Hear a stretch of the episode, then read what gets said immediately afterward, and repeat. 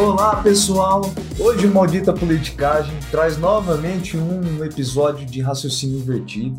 Então a gente sai de uma indagação pessoal nossa, dessa vez pessoal do Luiz, que vocês ouvintes já devem ter reparado no nome bizarro que esse episódio tem. Eu confesso que esse episódio não é da minha autoria, o roteiro, né? O Luiz, numa, numa noite possivelmente de muita inspiração, veio com esse título. Eu gostaria de que você cumprimentasse os nossos ouvintes explicando também o que é Jean Colonara. Olá a todos, olá Alê. Não, quando eu estava explorando um pouco algumas coincidências entre alguns candidatos à presidência do Brasil, especificamente quando a corrupção vira o tema por excelência, o tema principal de uma eleição, e percorri alguns candidatos e percebi que isso valia para o Jânio Quadros, para o Fernando Collor e para o Bolsonaro. E além da, da, semelhança de ter como plataforma mestre o combate à corrupção, os três tinham outras coincidências. Nós vamos explorar ao longo do episódio. E eu pensei num tipo ideal. Falei, pô, esses são candidatos muito parecidos. E aí falei, existe um, um, um Frankenstein que é Jean Colonaro, Jânio Collor e Bolsonaro.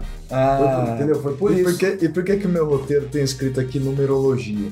Aí, aí bizarro, a gente foi, foi explorando essas semelhanças e os anos que separam esses candidatos, 1960 para o Jânio, 1989 para o Collor e 2018 para o Bolsonaro, se vocês fizerem as contas aí, o intervalo entre cada uma dessas eleições é exatamente 29 anos. Então, além de uma série de semelhanças, que fez com que eu pensasse nesse nome, talvez tosco, você está enchendo o saco, é, existe uma, um, um, componente numerológico aqui, cósmico, entendeu? Eu falei, tá acreditando? Cósmico. Então, hoje nós vamos transitar entre história política, ciência política e numerologia nesse episódio.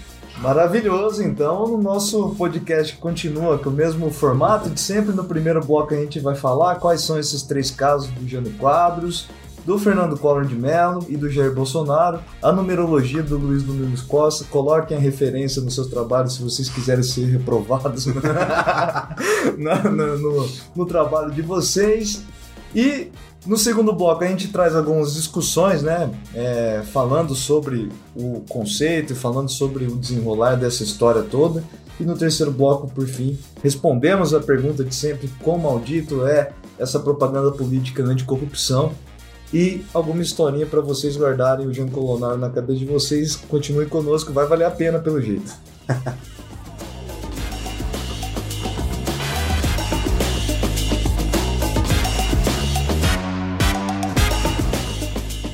Bom, então vamos, vamos desmontar esse Frankenstein, vamos tentar separá-lo para ver qual que é a relação entre esses três candidatos. E você, japonês, o Alessandro japonês, não sei que nome eu te chamo, você no caso, não é um nome japonês. você, você também é um, um, pesquisador que prima pela história política brasileira. O que, que você trouxe de, de informação sobre a candidatura do Jânio? Do Jânio Quadros. O Jânio Quadros foi eleito num contexto, né? Ele é sucessor do Juscelino Kubitschek. Naquele, naquele contexto, Juscelino tinha colocado, implementado o seu plano de metas, a construção de Brasília, enfim. Tinha estourado o orçamento da nação. A gastança toda levantou uma série de suspeitas de corrupção, uma série de suspeitas de falta de juízo com, com, com, com o dinheiro do dinheiro público. público. E, nesse, e foi nessa, nessa onda, nesse furacão político, que o Jânio Quadros conseguiu articular alianças com grandes partidos, principalmente a UDN. Ele foi eleito por um partido minúsculo também, como já, a gente já adiantou no bloco introdutório, e, e traz o slogan que fica a característica dele, né? Eu acho que ninguém se lembra de outra característica além dos óculos ou do varre, varre, vassourinha. Né? varre toda a bandalheira. Esse, esse é o slogan, né? Varre, varre, vassourinha. Para quem não viu, tem um, inclusive um, uma capa de um dos nossos episódios anteriores sobre populismo que tem lá uma vassoura é escondida. Mesmo, é mesmo, o nosso designer captou isso daí, colocou é, grande para vocês. Então foi nessa história toda que o Jânio quase levanta a bandeira anticorrupção. Mas havia uma crise econômica também, é, decorrente de um cenário interno e externo, que muito se colava nas, na responsabilidade fiscal do, do JK. Né? Já tinha um problema de excesso de gasto, aumento da inflação, etc., que já que é parte importante da história dessa coisa. Né? E, e essa, esse fator de crise econômica que teve lá na eleição de 60, do Jânio contra o general Lott, que era o candidato governista, esse cenário se repete em 89 na, na eleição do Collor. O Collor enfrentou o Lula no segundo turno. A galera mais velha lembra, todo, todo, todo, mundo todo minha idade. Todo mundo velho lembra. Mas é importante destacar o seguinte: o governo antecessor era do José Sarney, do PMDB, que também enfrentava ali o, o final da década de 80, que era a década da hiperinflação, um desemprego violento, foi para né, na economia ela é chamada de década perdida. Então, o Collor também aparece com discurso anticorrupção e ele diz, se dizia o caçador de marajás, com uma crise econômica é, em, em curso. Ah, o Collor era de um partido pequeno, o PRN, o Partido da Reconstrução Nacional. Você sabe qual é o primeiro emprego do Collor? Eu já vi essa informação, tem que confirmar bem, mas o, o Collor ele foi presidente do CSA, Clube de Alagoas. Né? É, com muito mérito ele conseguiu esse emprego, né? Muito mérito. Muita luta, muita, muita luta na sua vida. Talvez com uns 20 e pouquinhos anos o Collor teve esse emprego na sua vida. Ah, e ele foi o presidente mais jovem eleito na história do Brasil, com 40 anos. É muita luta, muita, muita dificuldade. Ele foi filho de governador, né? Então, foi governador antes. Existe toda uma história a respeito da Rede Globo ter abraçado a candidatura do Collor, né? Tem um livro famoso sobre isso chamado Notícias do Planalto, do Mário Sérgio Conte. Enfim, mas tal como o Jânio, o Collor se elegeu durante um ciclo é, inicial, crescente de, de crise econômica, por um partido pequeno com o discurso de combate à corrupção. Vassourinha em 60, caça aos Marajás em 89. E aí finalmente vem o Jair Bolsonaro, que vai ao segundo turno contra o PT, contra o Haddad. Já depois dos 14 anos de governo do PT, o governo Temer, que era um, um aliado inimigo da Dilma, né? E também se instala uma crise econômica já no final do governo Dilma e durante todo o governo Temer, escândalo de corrupção, porque foi a grande época da Lava Jato, o período áureo da Lava Jato, que pegou no centro do PT, mas também é, incidiu sobre o governo Temer. Bolsonaro usa isso como tema, se elege por um partido pequeno, PSL, e fala que vai acabar com a mamata. O slogan do Bolsonaro era Deus acima de tudo, Brasil acima de todos, mas que ia acabar com a mamata. A mamata vai acabar. Isso. Então há essas semelhanças, e isso tudo é o ponto, é o contexto histórico, né? A gente diz assim, ora, é... ah, e outra coisa, nós já dissemos, né?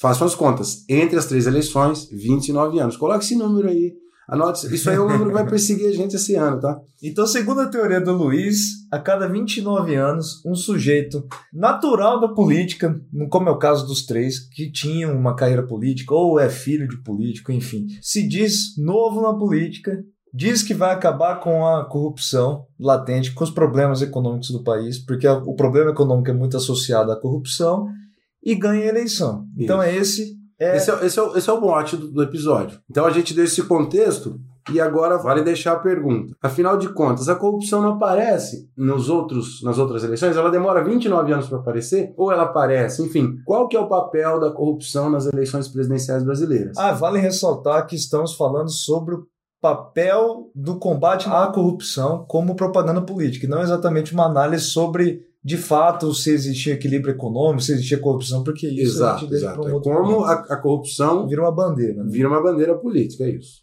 Então é isso, vamos ao segundo bloco.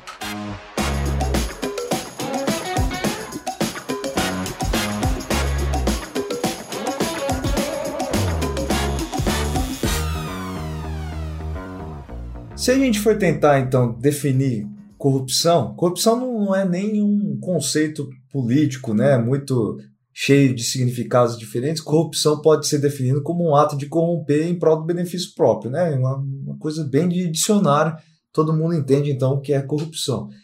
Ah. Será que corrupção então se torna uma bandeira política, não é um, um, combate à corrupção, uma bandeira política apenas em 29 anos, já que estamos na numerologia que o senhor propôs aqui, ou ela aparece de alguma forma, ou, ou nós podemos dizer que durante 29 anos os, as pessoas não se importam com essa bandeira. Com anestesiadas com relação à corrupção. Não, não pode dizer isso.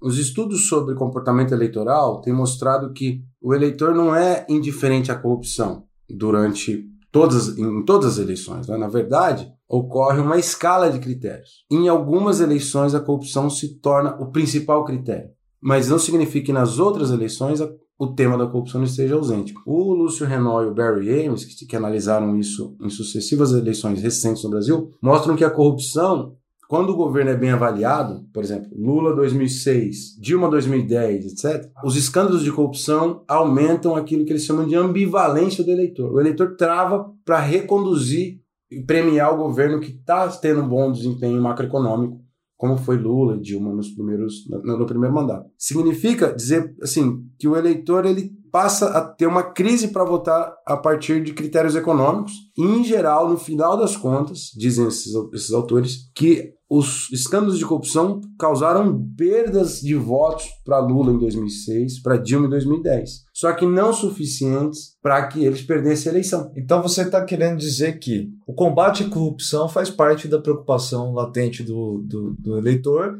mas para essa bandeira se tornar o principal argumento, a principal discussão da pauta política, é preciso ter um cenário específico para que isso ocorra. Exato, é isso que eles dizem. Aliás, só um parênteses. Você disse preocupação latente. Essa, é, você está de brincadeira. tô aprendendo, eu tô aprendendo, tô aprendendo. Latente, latente, as pessoas. Né, você tá, é, precisa explicar. Latente significa que são preocupações que estão meio adormecidas, estão, estão ali, mas não estão ativadas.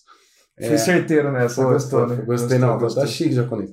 É, quando um determinado contexto macroeconômico de crise se apresenta, a corrupção pode ser, pelas campanhas, apresentada como a responsável pelaquela crise.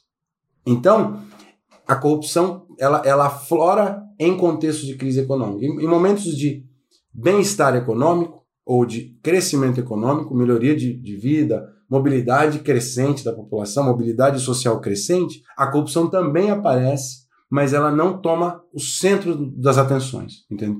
É mais ou menos isso que eles dizem. Então a corrupção está sempre presente, às vezes como segundo, terceiro critério. Quando que ela vai se tornar o primeiro critério? Quando uma crise econômica aparece e as candidaturas falam a responsável pela crise econômica é a corrupção. É, parece um, um argumento lógico, né? Lógico. Está faltando dinheiro, é. estamos numa crise econômica e essa crise econômica é causada pela corrupção que está no Estado. É isso. Então, é, é, é, um, é uma coisa muito sutil, mas que mostra o comportamento do eleitor não pode ser é, observado de modo único, unilateral. O eleitor não é só um, um indivíduo que vota com o bolso quando, quando a economia está crescendo e dá uma banana para a corrupção.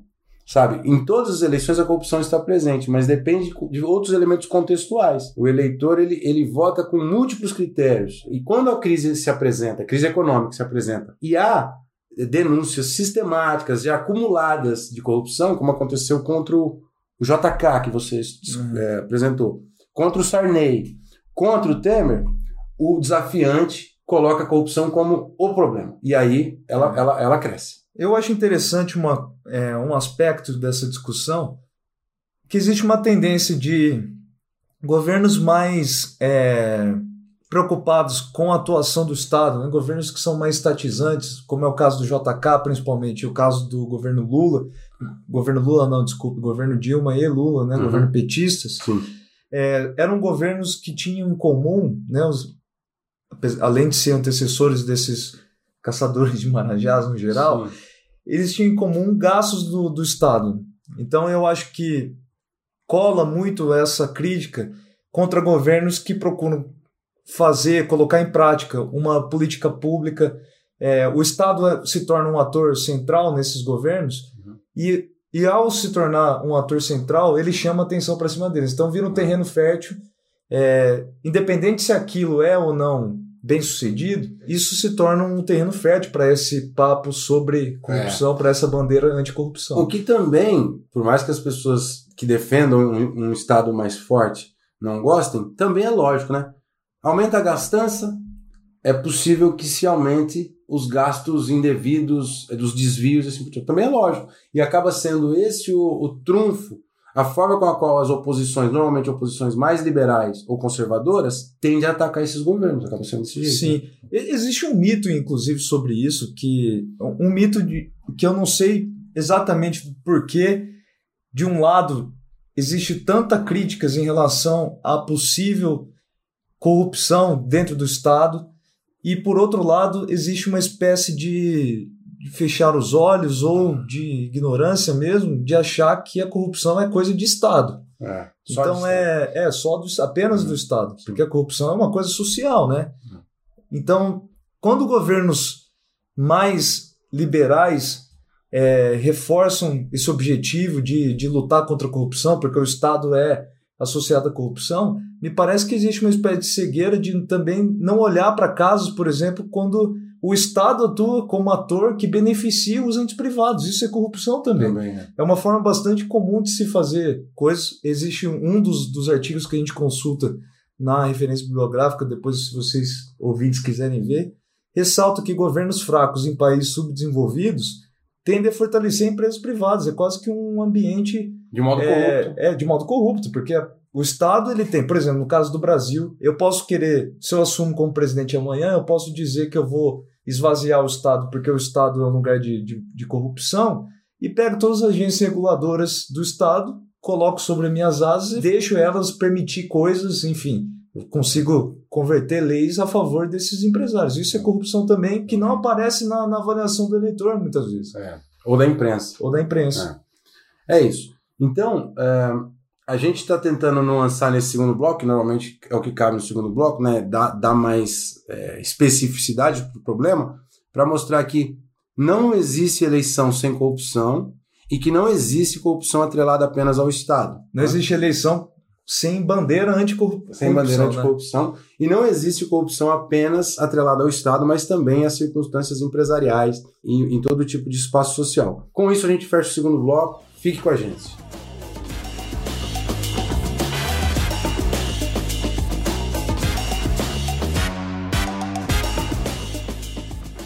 Seja a esquerda, seja a direita, a corrupção é maldita, é uma porcaria. A gente não está aqui defendendo corrupção de jeito nenhum. A gente, o nosso tema, inclusive, do Jean Colonaro é falar sobre a bandeira anticorrupção. Certo, Luiz? Isso, exatamente. É, então, a- essa bandeira anticorrupção, a presença da corrupção como argumento no debate eleitoral é maldita ou é bendita?